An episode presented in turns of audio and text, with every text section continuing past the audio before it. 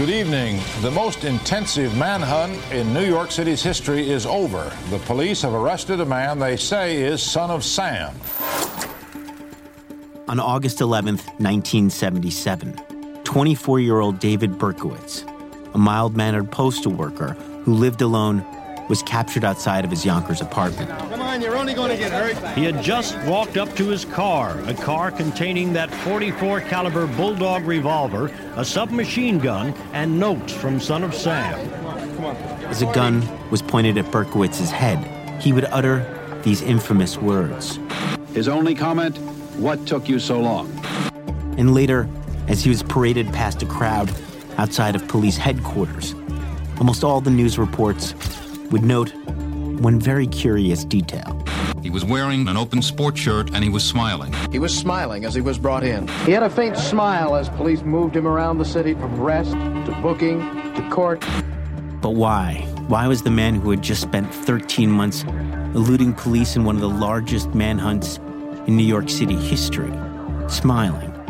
That was the question Maury Terry kept asking me as we sat in his Yonkers apartment. 1981, a private investigator sends me a big folder, which is in my files in there someplace. Maury had spent nearly four decades delving into the Son of Sam attacks and felt he knew the truth better than anyone. According to Maury's theory, Berkowitz was smiling because he was giddy in knowing the truth behind an incredible secret that despite what the whole world believed, he didn't act alone. That there were a number of accomplices in the Son of Sam attacks, and now he was about to complete his mission as a soldier of Satan. He was about to confess to a series of crimes that would change the course of history. And although I didn't quite believe Maury at the time, I couldn't stop thinking maybe he was right about Berkowitz and that mysterious smile. I'm Josh Zeman, and this is Searching for the Sons of Sam.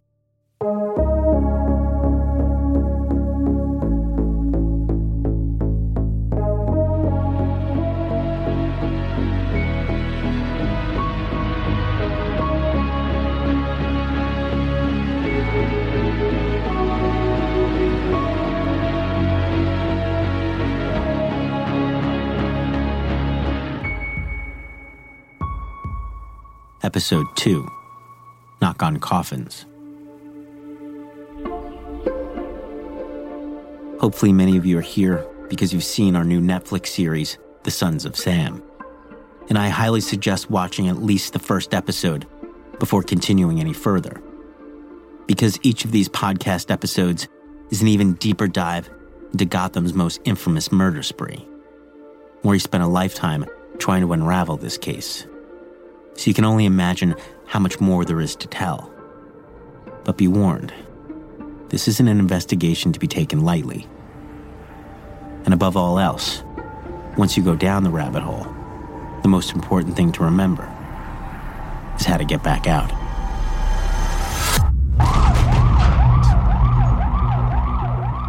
Now, they say that every society gets the criminal it deserves, and nowhere is this more true than with New York City in the 1970s, and the infamous gunman known as the Son of Sam.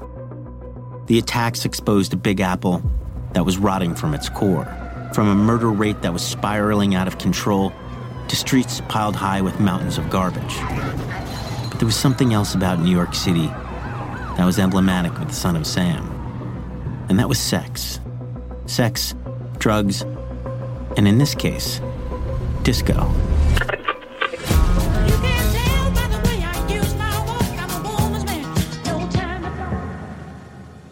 Take, for example, the Bee Gees' disco classic, Staying Alive, released on December 13th, 1977. The song, written for the film Saturday Night Fever, became one of the most well known dance tracks ever created. However, the lyrics don't really talk about dance at all.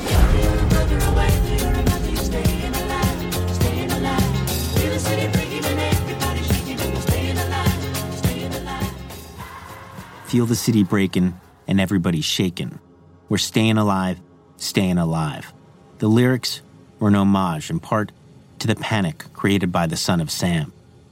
But they were also a nod to a city that was living on the edge, that wasn't afraid to strut its stuff and get down and dirty. In the New York scene around the late 70s, the whole idea is you can't be transgressive enough. You have to keep going, and things have to be even more radical than the last thing around. This is occult author Gary Lachman, who's also the former bassist for the pioneering punk band Blondie.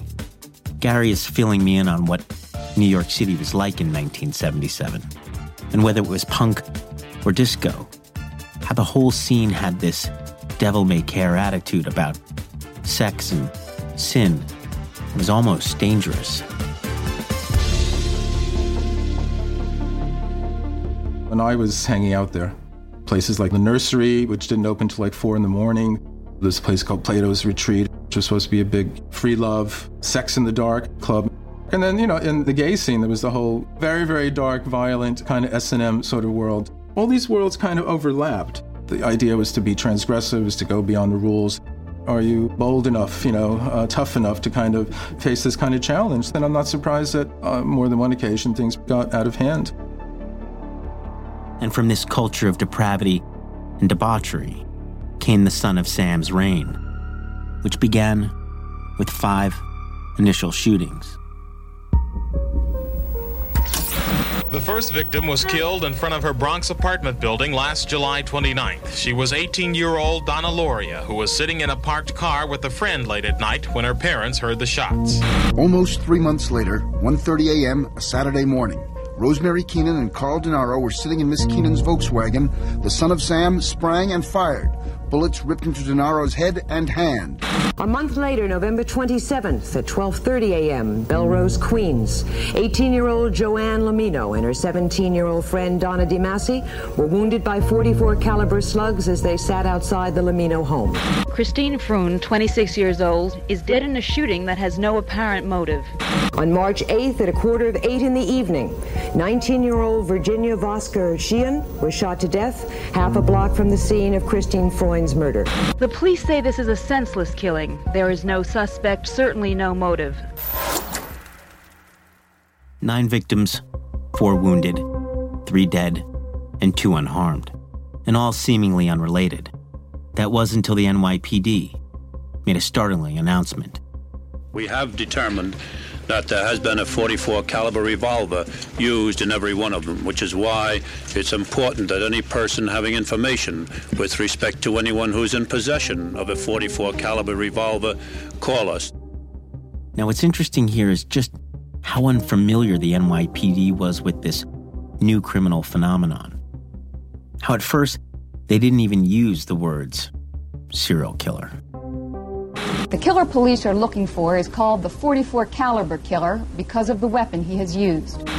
Because believe it or not, serial killers were still pretty rare in 1977, especially on the East Coast. San Francisco had the Zodiac in 68, Seattle had Bundy in 75, but remarkably, New York City hadn't had their own celebrity serial killer case.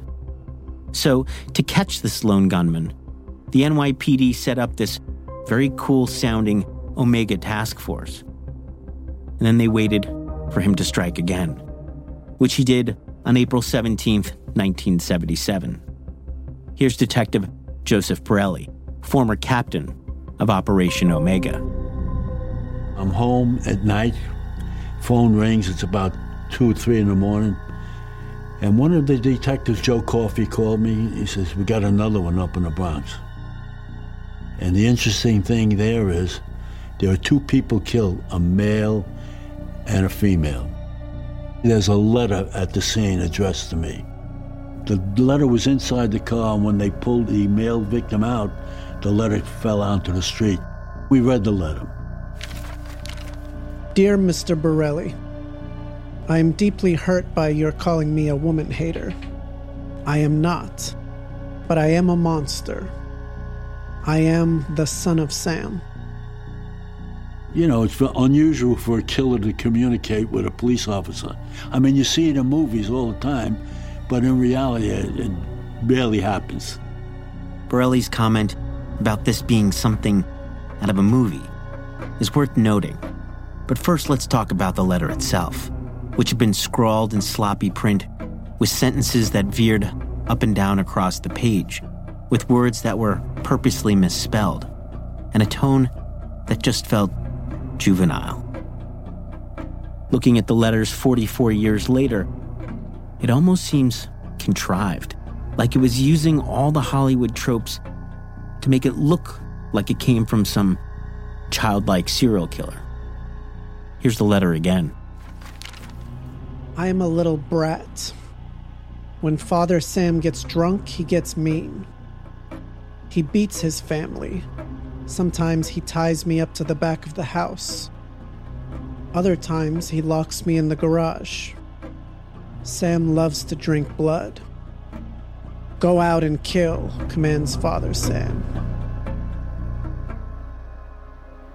Now, the killer leaving this note is a huge deal. It's where he first identifies himself, which drove Maury crazy because he thought the answer to this whole mystery was so clearly laid out right in that first letter I am the son of Sam. But what's important here is that the NYPD never made this letter public. The first Son of Sam letter contained enough clues in it uh, that if the letter had been released, the case could have ended four months before it did. That was another mistake by the police department. We can assume the NYPD didn't make this public because they didn't want the inevitable panic that would come from a letter that threatened to rape and kill the women of Queens. So, what does the son of Sam do in response? He sends a second letter. The only substantial clues so far have been two letters, including one mailed to the New York Daily News. The killer chose Breslin as his conduit to a larger public. So, why send this letter to the press?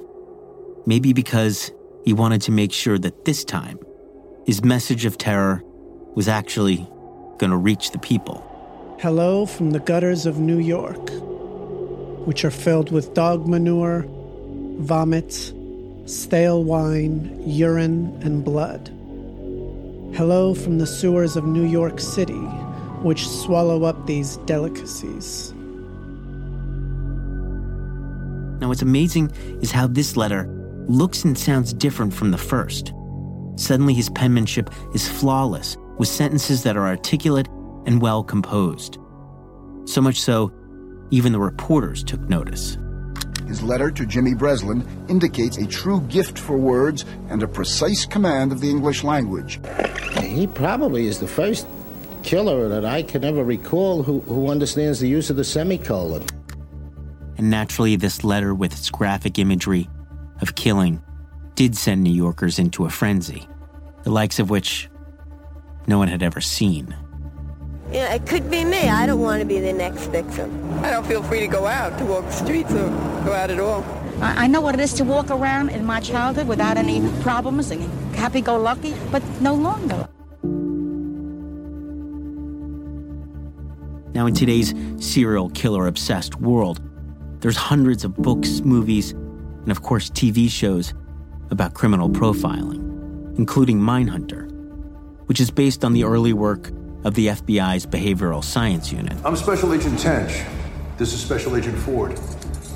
This isn't an interrogation, Mr. Manson. What we're interested in is your relationship with your family. But as the Son of Sam attacks were unfolding, the FBI's Behavioral Science Unit was just getting started.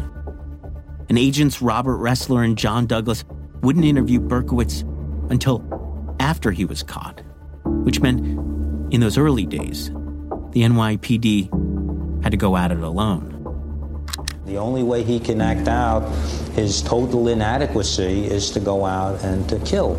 Uh, to, to him, this is the equivalent of sex. Now, the voice you just heard was that of Harvey Schlossberg, a former patrolman turned psychologist who was the NYPD's first official cop profiler. But what's important to us is his assessment of the son of Sam.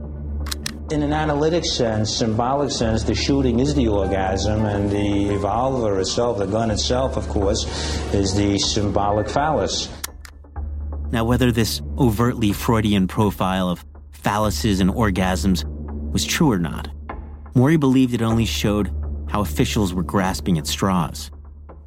In fact, all the NYPD could really do was wait for the killer to strike again. An element of fear pervades neighborhoods which have not known fear before. People wouldn't come out at night. They're really scared. And I mean, when they're scared, that's all they do is talk about the killer. Now, for a city that had just been on the brink of bankruptcy and was still reeling from a catastrophic blackout, the Son of Sam attacks were economically devastating. The streets were empty, and the businesses were hurting, especially the theaters, restaurants, and of course, the discos. Which brings us back to Maury, holed up in his Yonkers apartment.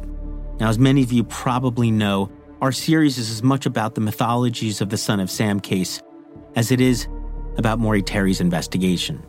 And Maury was always trying to change the narrative, the one that had been put out by the police and then cemented by the public and the press. I mean, the shots fired that night were only fired at Christine. Nobody aimed at John. Right, nobody aimed at him. These are all elements. Great, it's great stuff. Yeah. But but it's a, it's an indictment of the New York City Police Department. Fuck them. They're the ones who covered it up. And for many, this mythology starts with a glaring omission a series of crimes that occurred up in Yonkers that not a lot of people talk about.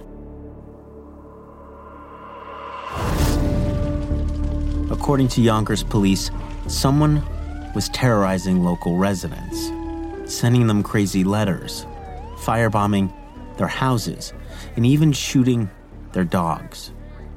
And that included a local businessman named Sam Carr, whose dog Harvey was shot, as well as an auxiliary policeman named Craig Glassman, whose apartment door had been set ablaze. Now, the Yonkers police quickly noticed that the harassing letters had similar references to killing as the Son of Sam letters, and even similar handwriting, prompting them to look at one David Berkowitz, who was discovered had once written a letter to Sam Carr complaining about his barking dog, and was also Craig Glassman's upstairs neighbor. Craig, why didn't you ever go upstairs and say, Why are you bugging me? Because I was told by the sheriff, you know, not to be involved with him at this time, seeing the investigation was going on, just to keep an eye on him. Did you? Yes, I started checking out his car. His, uh, one day I'd gone by his car, looked in, and on the floor was a, a yellow pad, and there were four lines of writing on it and it struck my eye right away, and the writing looked exactly the same. I mean, he was being very blatant, leaving something like that right out in the open. Eventually, the Yonkers police brought their concerns to the Omega Task Force, as did Sam Carr, yet both tips were ignored. Then on July 25th, the Yonkers PD would reach out to the FBI to request Berkowitz's fingerprints. However, before the FBI could answer, the son of Sam would suddenly change his MO with another shooting, but this time in Brooklyn.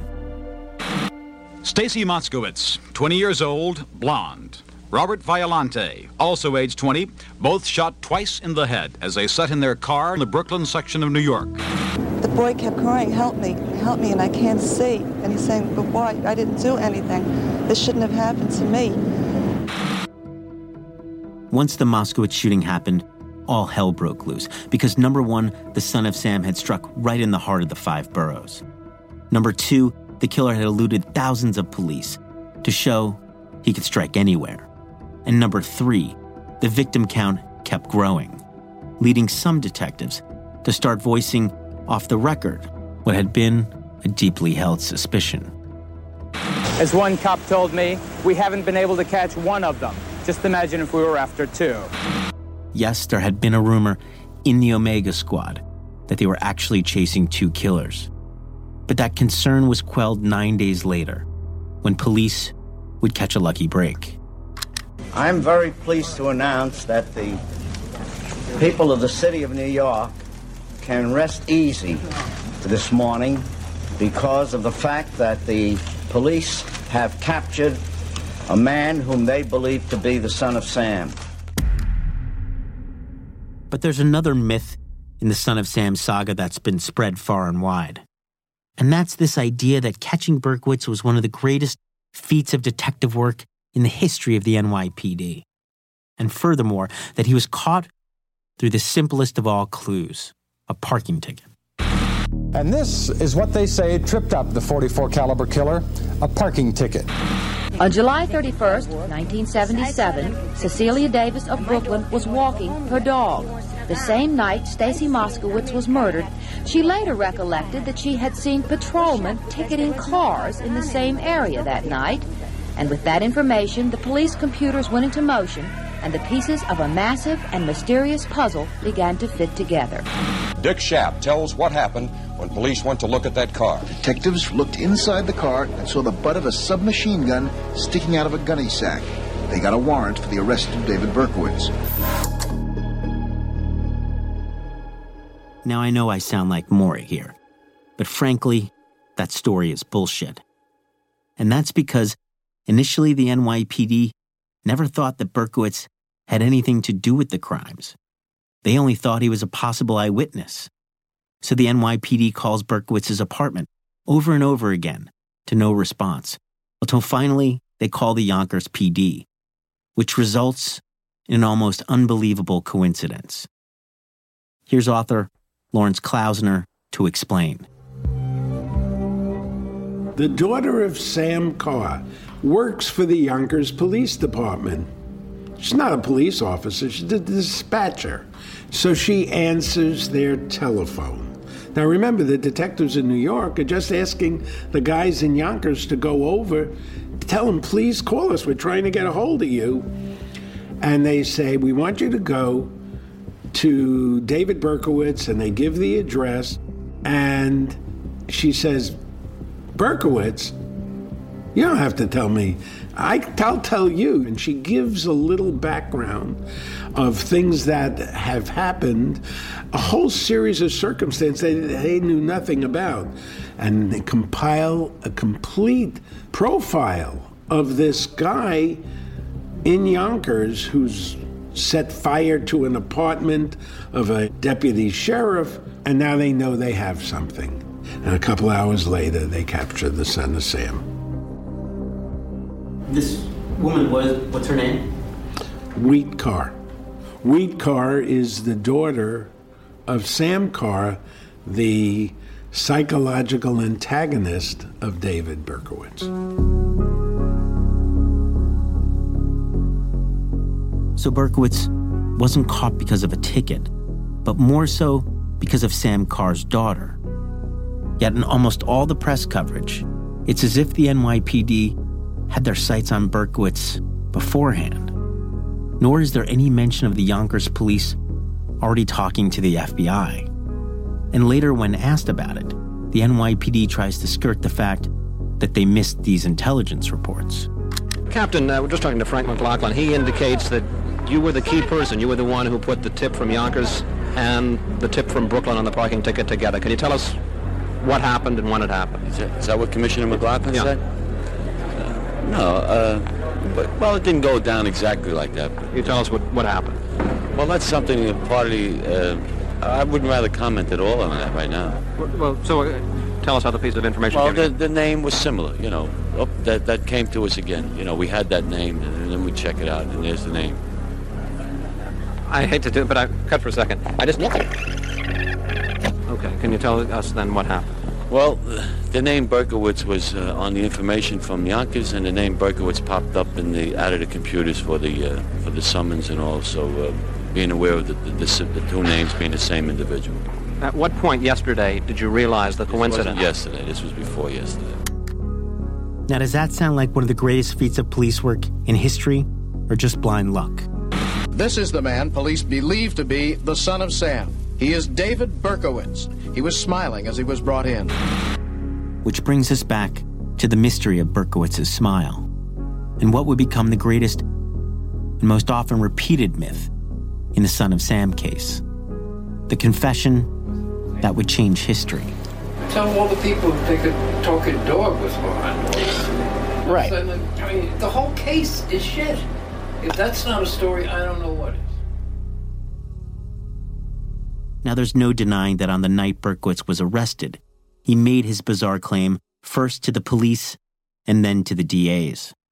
And here's Detective Bill Clark, who actually spoke with Berkowitz, to tell us what he said. I reflect back to sitting down and talking to him, and I see that how happy he is to be there that day. And it's hard to believe that somebody is going to go to jail for the rest of their life. Couldn't have been happier to get all this attention. This guy is just overjoyed, you know. I mean, what did he say?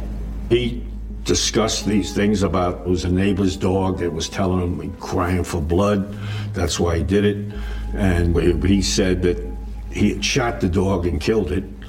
A couple days later, he was back and he realized that this Sam Carr, the owner of this dog, was a 6,000 year old being talking to him through this dog, calling for blood. Did you believe this whole 6,000 year old demon story? I believed he believed it, yeah. I did. Uh, I did. Did he ever say that there was anybody else involved? Absolutely not, no. He, he totally said he was the Lone Ranger. But not everyone was so convinced. Queens District Attorney John Santucci later told Maury, quote, I wasn't happy with the case the minute they brought Berkowitz in. It was all too smooth and too easy, end quote. Which brings us to the ultimate question. Was everyone, the police, the DAs, so eager to close this case that they accepted Berkowitz's claim without question? More so, was this really the ravings of a madman, or much like that first letter, the ravings of someone who wanted to make themselves look like a madman? Whatever the answer, the infamous demon dog story was born a story that's been often repeated in the press and in popular culture, including Spike Lee's film, The Summer of Sam. No! Shut that dog up! No! What do you want? I want you to go out and kill.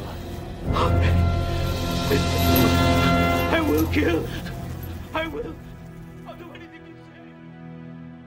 Maury always felt that everyone, the police, the press, had bought this story hook, line, and sinker. And more so, they missed the clues that either Berkowitz or somebody else had been planting all along. Here's Phil Amicone, Maury Terry's brother in law. Maury was actually reading the letters that were being sent into the newspapers to Jimmy Breslin.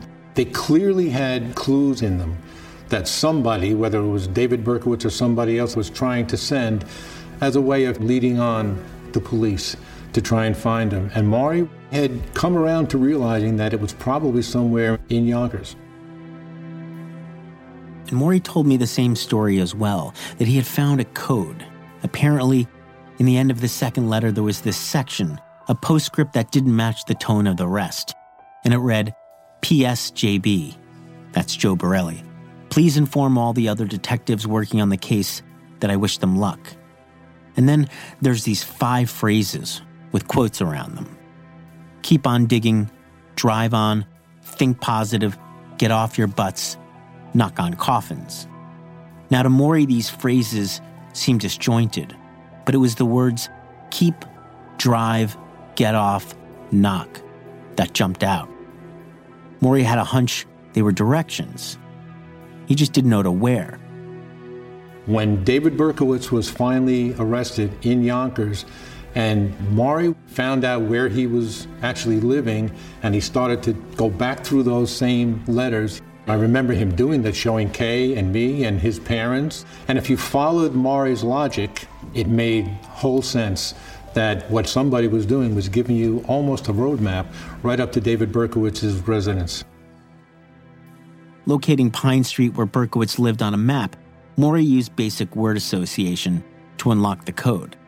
Let's start with knock on coffins. Well, coffins are traditionally made out of pine wood, and Berkowitz lived on Pine Street, so knock on coffins, knock on pine. And then Maury backtracked along the map to the next street, Ashburton Avenue. And then he went back to the letter get off your butts, or butts as in cigarettes, as in ash. So get off your butts, get off on Ashburton. And then he went to the next phrase think positive. Well, think is also head, and positive is also right. So think positive, head right. And on and on it went until finally he wrote it all out. Look for me home, North Avenue, head right, get off on Ash, knock on Pine. Now, when he brought you this stuff, were you like, oh my God, you're crazy?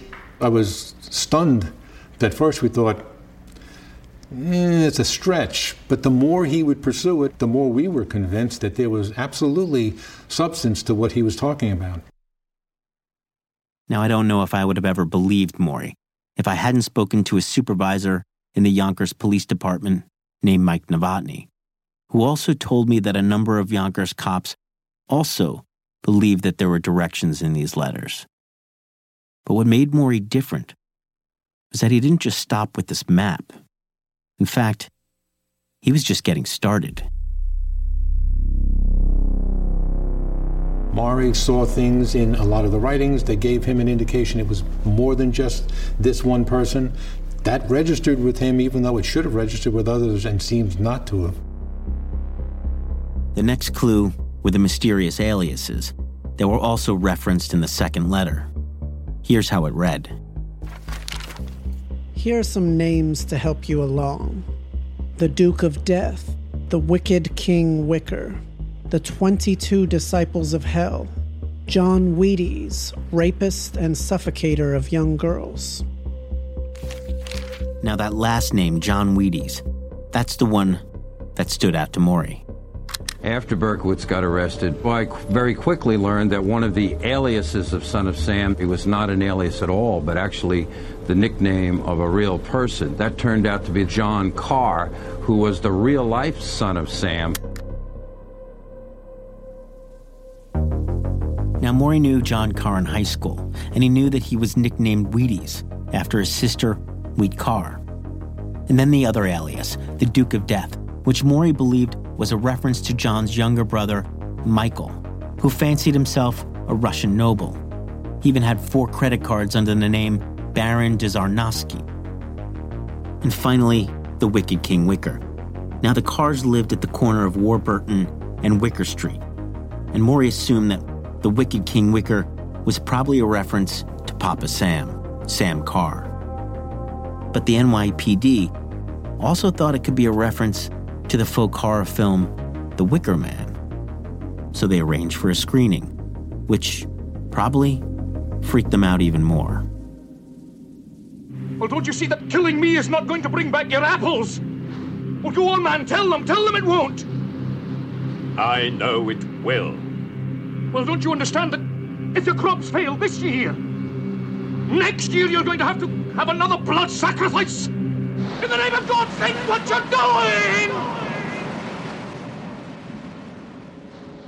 Now, maybe as some suggest, this letter was simply the ravings of a madman, and the names Berkowitz gave as clues John Wheaties, the Duke of Death, and Wicked King Wicker were actually just meaningless.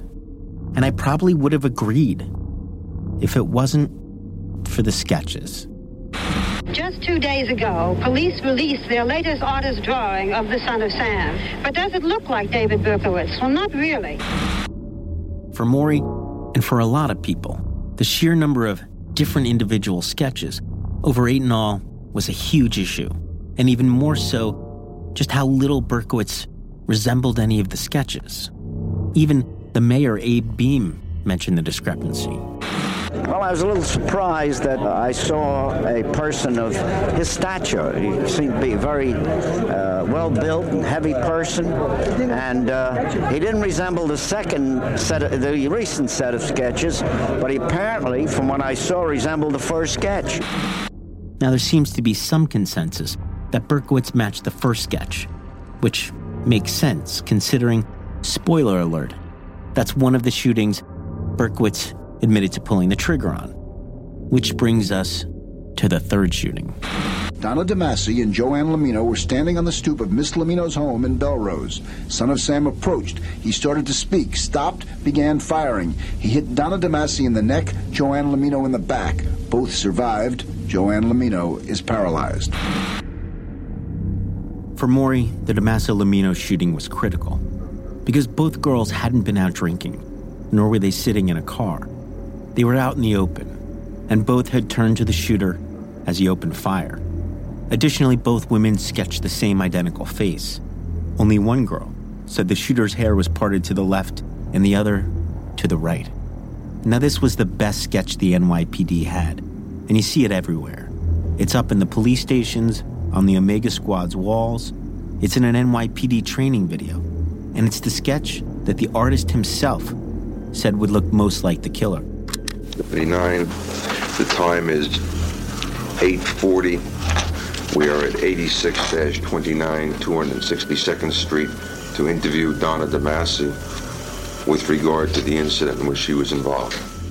Now, Donna never had any reason to believe her attacker wasn't Berkowitz, but we've since uncovered an interview with Donna conducted by Queens District Attorney John Santucci's office in 1979 after he reopened the Son of Sam case. Donald, could you start us out on the date of the incident as to what occurred, what you did that day up until the time you were shot? Now, we received this interview through a FOIA request. It's never been heard publicly before right now, and it contains a number of startling revelations. At night, Joanne and I went into the city to see a movie. We came home on the bus. As we approached her house, I noticed a man standing on a corner. So I went up to her doorstep and we were talking at her on her uh, porch. And then the man came up and he shot Joanne and then he shot me. Next, the investigator asks about the shooter's hair, knowing that Berkowitz has curly hair and John Carr had straight hair. The person you saw that night had curly hair? No, the, what I remembered about him was his eyes. He was had very weird looking eyes. And I remembered he was an older man. Uh, I remember he was about 5'10", 5'11". I remember he had dark hair. That's how, when I seen him, his hair wasn't, I don't, I don't remember, I don't think it was curly. It was more like that. That's how I drew it. That's how I seen it. In other words, as you recollect the incident, person that shot you had straight hair rather than curly hair. Right. Now, is this the picture of the individual who shot you, or is it David Berkowitz? Now, was it a person who looked like this that shot you? Okay, every, he, his eyes on that picture was the same as I say, yes, it was who shot me. But they were showing me so many pictures at that time, it was confusing me. And finally, the investigator tries to determine whether the shooter was right or left handed. Originally, Donna had said the shooter was right handed, which made sense since Berkowitz was right handed. Remember which hand he took the gun out of his pocket with? Uh, his right hand. Which hand would you say I'd, I'd be taking the gun out? On the side or the side? I'm pretty sure it was the right, the right side. This side here? It's my left side. Okay, on your left side, I see. I think where I was standing. If I stand up in front of you, point with your hand which side it would be. Yeah, but I was facing the. All right, I'd say that's side. Which would be my left side. It's the left side. Berkowitz was right handed, but John Carr was left handed. What, what was he wearing? As I remember, he was wearing a dark jacket. It looked long, like an army jacket. That's it. It was it was in the winter. It was cold, very cold that night. It was very windy and cold. When you say it was a dark army jacket, you mean a blue or green or beige, brown? I think it was green. It was green. Now, there's very few publicly known photos of John Carr, two or three at most. And the two photos we show over and over again in our series. One picture is of John Carr wearing a standard military issue, long olive green army jacket. Maury was the kind of person you could count on always. But When Maury got his teeth into something that he wanted to get answers for or pursue, he didn't let go. Maury really did believe that it went beyond David Berkowitz. He really did believe that there were other people involved. And just being told, no, we've got the right person by New York City police or anyone else, that wasn't good enough for him. Maury was relentless in pursuing the right thing, and it became the main focus of his life. He didn't give it up. A few weeks after my last lunch meeting with Maury, he had taken a turned for the worse, and now was in a hospital which was just down the road from his Yonkers apartment. He had been diagnosed with pneumonia, though I believe he had been secretly sneaking cigarettes. I went to visit Maury, and as I was led up into the sunroom, as it was called, there he was, in his hospital bed, looking like death warmed over. Almost immediately, he asked me about the documentary, which I brushed off, not wanting to get into the fact that I still didn't quite believe him. At some point during that visit, Maury turned to stare out the window and point. Look down there, he said. So I went to the window, and about a hundred yards away, I could see a decrepit stone garden on the shores of the Hudson River. That's Untermyer Park, said Maury. That's where they went to meet and to make their plans. Kind of got this faraway look into his eye as he muttered to himself. The nurses, just ask the nurses, he said. They'll tell you. How they could hear the chanting that was coming from down below. On those hot summer nights in 1977.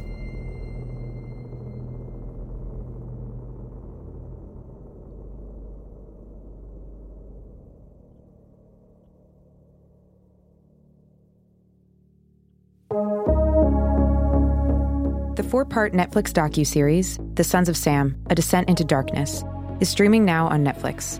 Go watch and join us here on Wednesdays and Fridays for new episodes as we go deeper down the rabbit hole. This podcast is a production of Netflix and Tenderfoot TV in association with Gigantic Studios. Thanks for listening.